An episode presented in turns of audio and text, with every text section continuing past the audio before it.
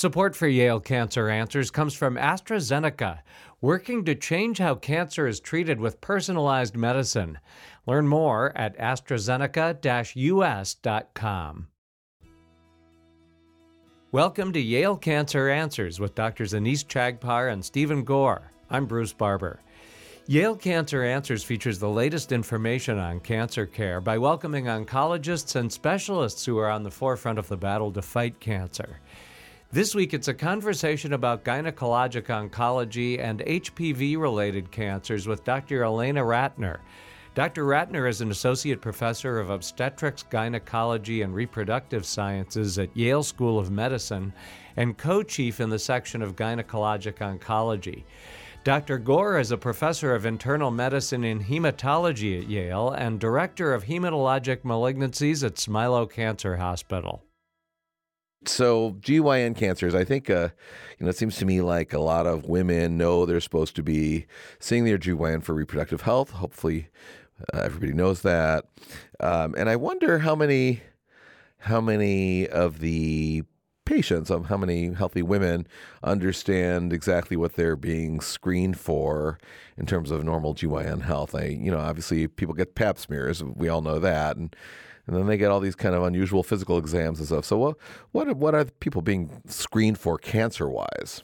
That's actually an excellent question because uh, we uh, frequently have women asking exactly that. Um, so, yes, it is imperative for women to see their gynecologist uh, because so much right now in gynecologic cancers is about prevention. We don't even talk about um, treating cancers or even finding them early anymore. The future and the present is about cancer prevention. Um, so, when a woman sees her gynecologist, gynecologist. Her gynecologist can screen her for cervical cancer, and that's where pap smears come into play. And we'll talk a little bit more later today about checking HPV as part of that workup. Mm-hmm. Um, but additionally, that's not the only thing. Additionally, women also have a good pelvic exam and that looks for any cysts or any masses in the ovary or any masses in the pelvis or any abnormalities with the uterus.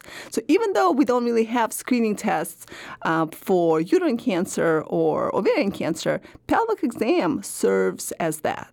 Well, but how common are those cancers in patients who are otherwise healthy? I mean, you know, you're talking about women of reproductive age or post reproductive age and you know, is this really something people should be worried about? Yeah, absolutely. Um, endometrial cancer is the most common gynecologic cancer. Um, in the United States, there's an epidemic of endometrial cancer, really? partly because of obesity. Um, obesity increases risk of endometrial cancer. Huh. The good thing about endometrial cancer is that they are symptoms and they're signs. And so much of what we do is awareness for women to know that if they ever have bleeding after they have reached menopause, that that is not normal. Mm. And once they have the bleeding and they go see their gynecologist, usually these cancers are diagnosed uh, very early and they're completely curable. So this is where prevention comes into play. And in this case, prevention is awareness. Just knowing that once you reach menopause and you no longer get your periods, if you start bleeding, that that is not normal hmm. and that you need to see your provider but not every bleeding postmenopausally is cancer, right? So I was just going to take that. Thank you. Took it away from me. So, but yes, please remember, absolutely not all bleeding. Actually, most bleeding postmenopausally will not be cancer. There's so many reasons it could be. There's polyps, there's atrophy, there's all kinds of benign things. Hmm. But the key never is, normal the key is to never normal and always see your provider because they can see why the bleeding is happening. Hmm. Well, you know, I, I, hear, you know, I'm clearly not a woman and I've never had a pelvic exam. Might surprise you, but it's true. uh, but I, I know that it's not something women traditionally look forward to, many women. And, and, you know, I know obviously there's ultrasound and CT scans and MRIs and, you know, surf, you know, um, biomarkers and stuff. And so, I mean, is there still a, really a role for a physical exam? Shouldn't we just be scanning everybody yearly or something like that? Yeah, so that's a wonderful question as well. Uh, because, yes, in this day and age, we're all so tempted to just order a test, but in gynecology, nothing is as important as a physical exam. Really? Yeah, there's nothing that is better than your fingers when you feel for the cysts or nodularity. There's nothing that is better. CAT scans are not better. Ultrasounds are not better. Um, so currently, um, there's guidelines that are changing in Pap smear screening. Mm-hmm. This just happened a couple of months ago, and uh, what the new screening uh, guidelines are is that instead of Pap smears, you can just have an HPV test. Um, HPV test is very easy. It is like a pap smear. And the reason we do that is because we know that for cervical cancer, um, HPV is the definitive test. Uh, great, great majority of cervical cancers and precancers are HPV related. So if a woman does not have HPV, then her risk of cervical cancer or precancer is significantly lower. No kidding. Yeah. And now, because of that, and because of all this literature, and because of um, cost savings, these kind of testing can be done once every five years. No kidding. Yeah. Right. But it's so important, and this is why I'm bringing it up at this juncture, is that we do not confuse guidelines for pap smear or guidelines for cervical cancer screening with the need of still seeing your gynecologist once a year. I see. And is the screening the H the screening for the papilloma virus is that done with a cervical swab? Or is it a blood test, or how do you do that? At this time, it is a swab Okay. that you do kind of just like a pap smear. Um, and there's different ways of getting it done. And once this test is negative, then depending on your age, women don't have to get it repeated for a good three to five years. Right. And if it's positive, does that mean they have cancer? No, not at all. HPV, human papillomavirus, is very, very common. Um, there's certain ages where 80 to 90 percent of women have it. Mm-hmm. And HPV virus by itself actually does not cause too much trouble. It's only the HPV virus that doesn't clear itself. Ah. So we never check HPV virus in young women. We never check, check it in women um, younger than 30 because so many of them will have it and so many of them, majority of them, will clear it. Hmm. So those HPV viruses don't matter. The ones that we watch a little bit closer are the ones that persist after age 30, and those are the women that need that test and the pap smear been done more frequently than three to five years. So they still get regular pap smears, the people who are HPV positive. Correct. Uh-huh. What about the stigma associated with HPV? I mean, traditionally it's a sexually transmitted virus. We still have a bit of a puritanical culture in many parts of our country. Do you have a problem getting women past that? So that's another wonderful question. Um, yes, you know it is. So it, it is very much um, an issue that comes up, and the question that comes up, and most importantly, it comes up with vaccination. Um, as you know, we have had this Gardasil vi- um, vaccine um, that's now been out probably good ten years, if not more, um, and it has been incredibly, incredibly successful in decreasing rates of HPV and hence decreasing rates of precancer and It's cancer. amazing. It is incredible. It is what we've always looked for. We Dreamed always of, look. right? We've always dreamed of exactly. We've always dreamed, and, and as a as a physician who deals with this all the time, I actually see this on everyday basis. You know, my cervical cancers that I see are way less. Precancers I see are way less. It is. It's a dream. It's what we That's why we you're dream taking for so all much cancers. vacation time, right?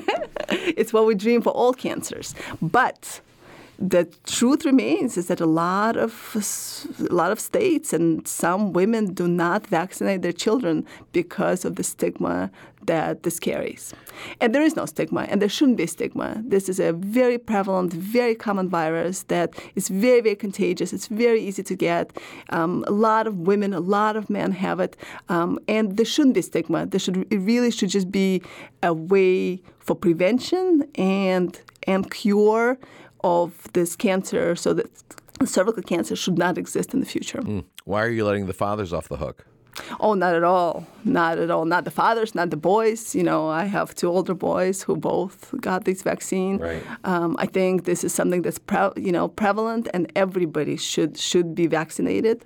You know, HPV doesn't just cause cervical cancer; it causes vaginal cancer, it causes vulvar cancer. For men, it causes anal cancer, and for women, it causes anal cancer. It can cause throat cancer. You know, so this is not something that women should be singled out. And again, this is is an opportunity not just for women, but also for men not to have to deal with cancers in the future. Right. I think it's important uh, for people to know about the head and neck cancer in men. Again, when you start talking about anal cancer, we're talking about not only you know, puritanical feelings about sexuality in general, but then we have this whole issue about how comfortable people are with acknowledging that they don't know whether their boys eventually will be heterosexual or homosexual, right? I mean, this is absolutely part of our changing society. Although I think it's getting better.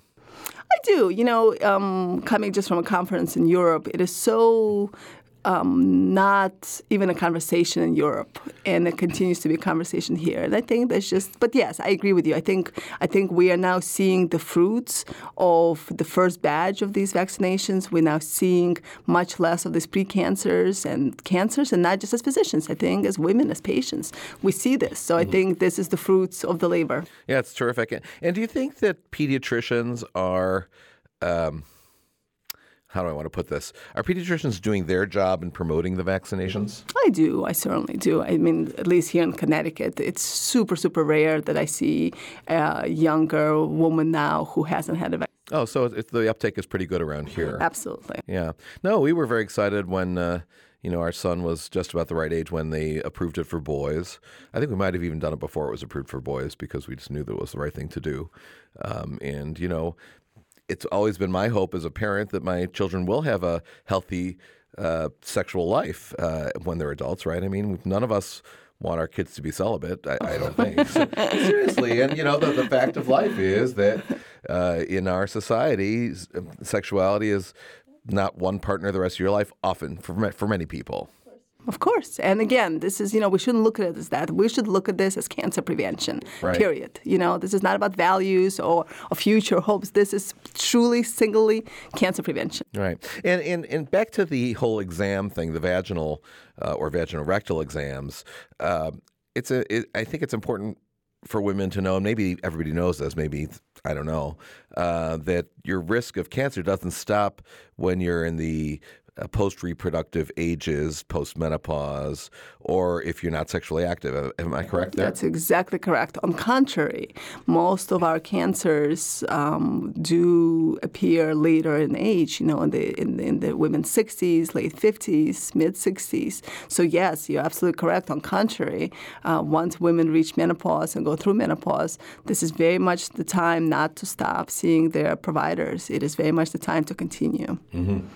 You know, I've heard recently on the radio. Um, there's, I think, I don't know if it's a book or if it's a, I think it's a documentary about Gilda Radner, the great comedian who unfortunately died of uh, very early ovarian mm-hmm, cancer. And mm-hmm. I, I, just think of that as being a reminder. And um, my guess is she was getting good medical care. I don't, oh, who knows? Course. Yeah. Yeah. So you know, we talked uh, a little bit ago about uterine cancer, and I mentioned how the good thing about uterine cancer is that there's signs and symptoms, and that's why uh, great, great majority of these cancers are diagnosed early and are cured. Um, ovarian cancer, unfortunately, is not like that. You know, we call ovarian cancer uh, the cancer that whispers uh, because there's so few signs and symptoms. However, we actually don't think that's true anymore anymore. We don't necessarily think that ovarian cancer is whispering. We just think that nobody's listening. Huh. Um, so Typical men. and, and, and, women. It goes both ways.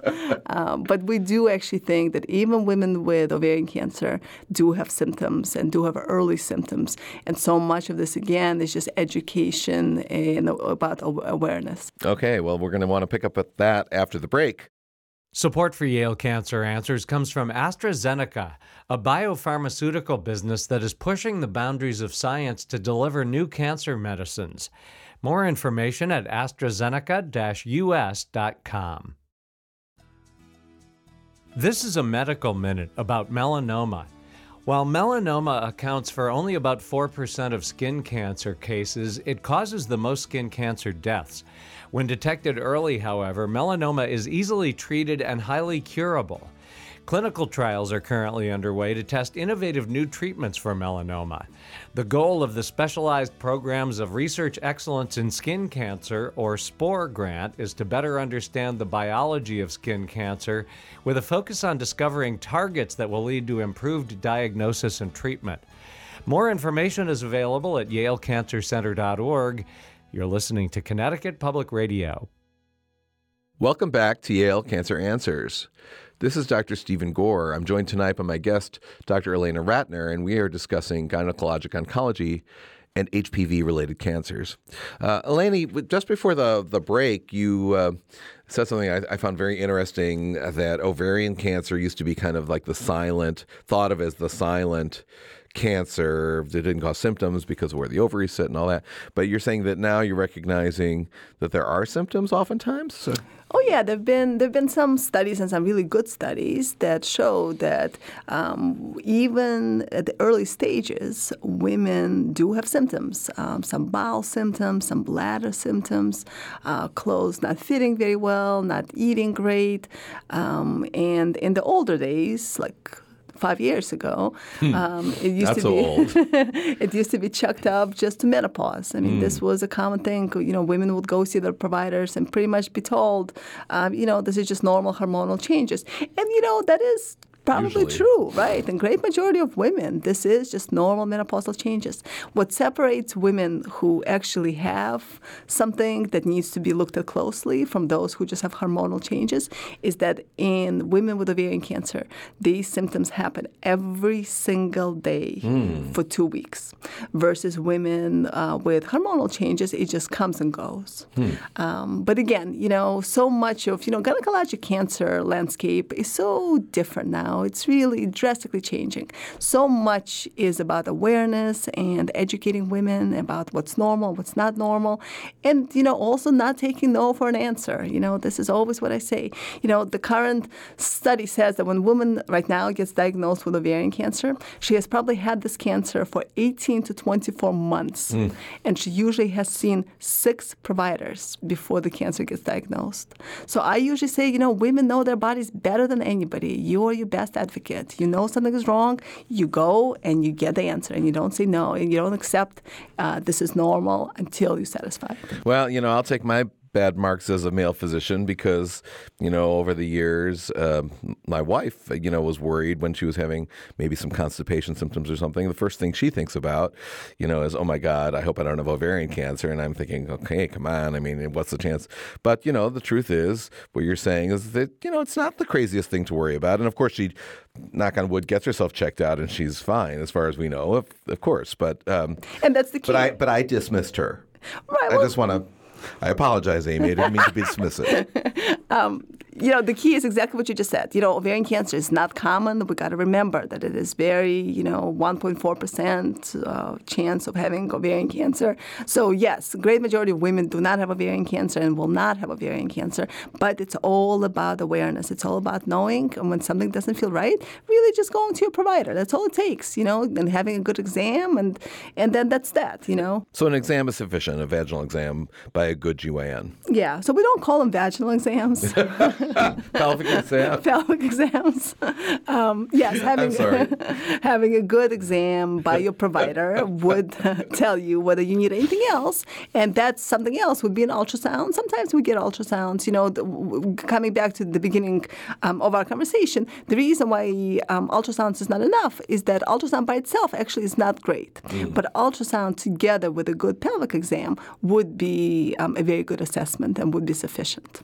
Gotcha. Well, you know, it's it's certainly interesting, and uh, what I wonder about is um, hormones. Like for a long time, the you know women were put on. Many women were put on. Uh, you know, estrogen re- replacement. Uh, I mean, I, of course, some still are for postmenopausal symptoms. It's, and then for a while that was seen as, you know, potentially contributing to cancer, as I recall. And I think there's always been some concern about uh, oral contraceptives. What's what, where are we at with uh, with hormonal therapies, both contraceptives and and menopause treatment, and the cause, causation of cancer? Right. So you you really uh, brought up a very important and very kind of divisive question.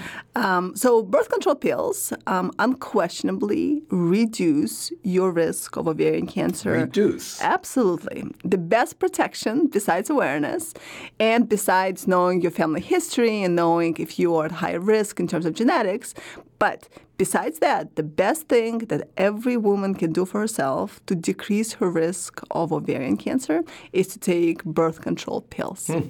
Any woman who takes birth control pills for five years decreases her risk by 50%. Oh, that's amazing. Yep. The other way you can get that reduction is to have five children and to breastfeed each one of them for one year. That's the plan I'm working. I'm working on that plan, but most other people go with birth control pills. Um, yes, of course, you got to make sure because you know birth control pills, you know, you cannot take if you had a history of blood clots. You know, it's very sure, much it's an individual. It's not for everybody. It's very much an individual decision. But you know, this is this is again the, the present and the future is personalized care and really listening to everybody and understanding their history and understanding their risks risks, and then understanding how you can mitigate those risks, how those risks can be reduced. Hmm. Birth control pills are que- unquestionably decrease your risk significantly. Hmm. Um, and these pills, these birth control pills, do not have to be taken at the same time. It could be, you know, two years here, two years there. It's a cumulative benefit. You know. So I always tell all my friends, all my girlfriends, somehow try to get in five years of birth control pills during your lifetime, so that your risk of ovarian cancer is decreased significantly. Oh, fascinating. Um, hormone replacement therapy is a more difficult discussion. Yes, you're absolutely correct. In the older days, everybody, every woman pretty much who reached menopause would be placed on hormone replacement for her symptoms. And then studies came out, including the nurses study, um, that showed um, that these women had a higher risk of breast cancer. And at that point, everything stopped, and pretty much all women were taking off. Um, some of the providers in the community always tell me stories how the morning after that study um, was published, they couldn't even get into their office because their phones would just ring because everybody was so mm-hmm. afraid mm. and everybody was taking off. But that is also not the case. We again are now much better about understanding who needs it, who doesn't need it, what are the risks, what are the benefits. Um, you know, in particular, you know, I do a lot of surgeries for women who have genetic mutations where they go into menopause at young age, let's say 35 or 40. These women unquestionably need hormone replacement. It is not detrimental to them, it's beneficial. It is detrimental for them not to have hormone replacement. And we have many, many studies that show that it's completely safe. Mm. So um, we know now that um, estrogen by itself is much safer than we thought. So we no longer say yes or no. This is, again, very much an individualized decision. It matters, you know, how old the woman is, what her risks are, what her benefits are, and what her symptoms are. Uh, but we, I certainly even myself as an oncologist, I routinely use hormone replacement therapy in my practice. Yeah, that's really good to hear or to know about uh, because the scare was, was pretty big for a long time. Yeah. When you talk about these surgeries for genetic problems, are, are you talking about uh, prophylactic surgery for women who are at risk of ovarian cancer and breast cancer? Exactly, exactly. So, so um, this kind of adds on the, the conversation on prevention, uh, where we mentioned uh, previously that uh, the biggest the important, the most important aspect of this is to know your risk. So we really need to understand who are the women who are at increased risk of developing these cancers, ovarian cancer and breast cancer in particular. Um, and with these cancers, there's certain genetic mutations uh, that we are always looking for. Um, some of them are called BRCA mutation. Uh, this is the mutation that Angelina Jolie wrote about, and yeah. that actually what what made it kind of commonplace is her New York Times articles. And she had bilateral mastectomies prophylactically, right? And she had her ovaries removed prophylactically. Oh, I forgot about um, that. Yeah. yeah. absolutely. And it's you know it's a, it's a challenging challenging information to have, but knowledge is power. Once you know, you are able to prevent cancers and make sure that they don't happen. Such a tough decision, I imagine.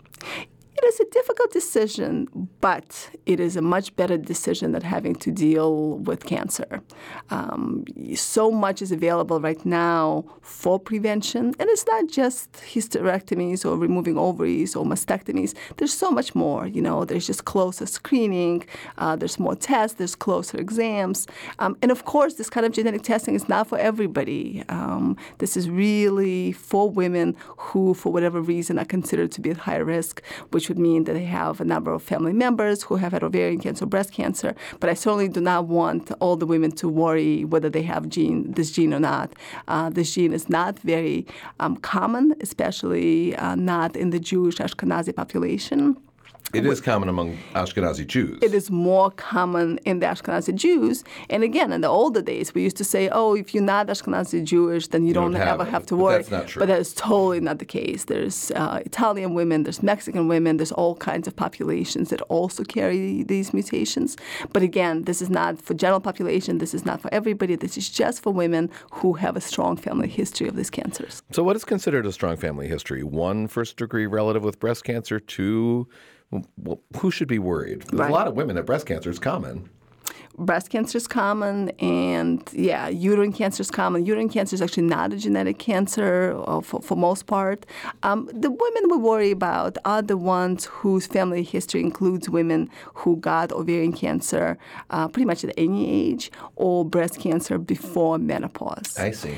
In the older days, again, a few years back, before Myriad um, had the Supreme Court hearing and they lost the patent for the testing, it used to be really, really expensive. So we needed to have these very strict guidelines as to who can be tested because of insurance um, being able to approve it. That is no longer the case. You know, Myriad is now just one of the companies who provides this test. So we are now a little bit freer in terms of ordering this test because it is much more affordable and many companies are able to do it. But I usually say, you know, seeing a genetic counselor um, has a lot of benefit. You don't need to necessarily get tested for genes, but they will help you understand your pedigree. They will help you understand what cancers run in the family and if you are at an increased risk for one cancer or another. So I find genetic counseling an imperative part of this. And if you have any concerns at all um, about your family history or that you might be at high risk, I would urge you to start with that. Hmm. And so, even among Ashkenazi Jewish women, not everybody should be screened for BRCA. So you know, there's You're you not so sure about that. So there's debate, and there's um, some editorials that's been written about that maybe everybody should. And uh, no, the guidelines right now is no. That of course not everybody should, and you, we really should look at our family history. Uh, but yes, it is more prevalent. It's more common in the Jewish Ashkenazi population, so it would not be unreasonable. Yeah, I have to say, my 23andMe, which I did, screened me for BRCA 1 and 2. I mean, it was just something that popped out, and obviously it's not a medical test, um, but it was kind of interesting. And I don't know if they do that for everybody or if they do that because I self-identify, or well, actually, I genetically identify as an Ashkenazi Jew. Actually, to tell you the truth, interestingly, uh, off the topic, but I did find that I have a, I'm a carrier of an Ashkenazi-associated deafness gene. So uh, yeah, and uh, we have two friends in uh, in Baltimore, Ashkenazi Jews, who have two out of their three children are deaf, and there's no deafness in their family. So presumably, yeah. So you never know. It's kind of interesting. And we're actually learning so much now from 23andMe or from Ancestry. You'd be amazed how many women I'm actually now managing or seeing who have a BRCA gene diagnosed on one of those Is tests. that kidding? Yeah. You're not kidding. Yeah, all the time. You know that's so interesting. And People are doing this for Yeah. you know mostly for kind of interesting social reasons, but.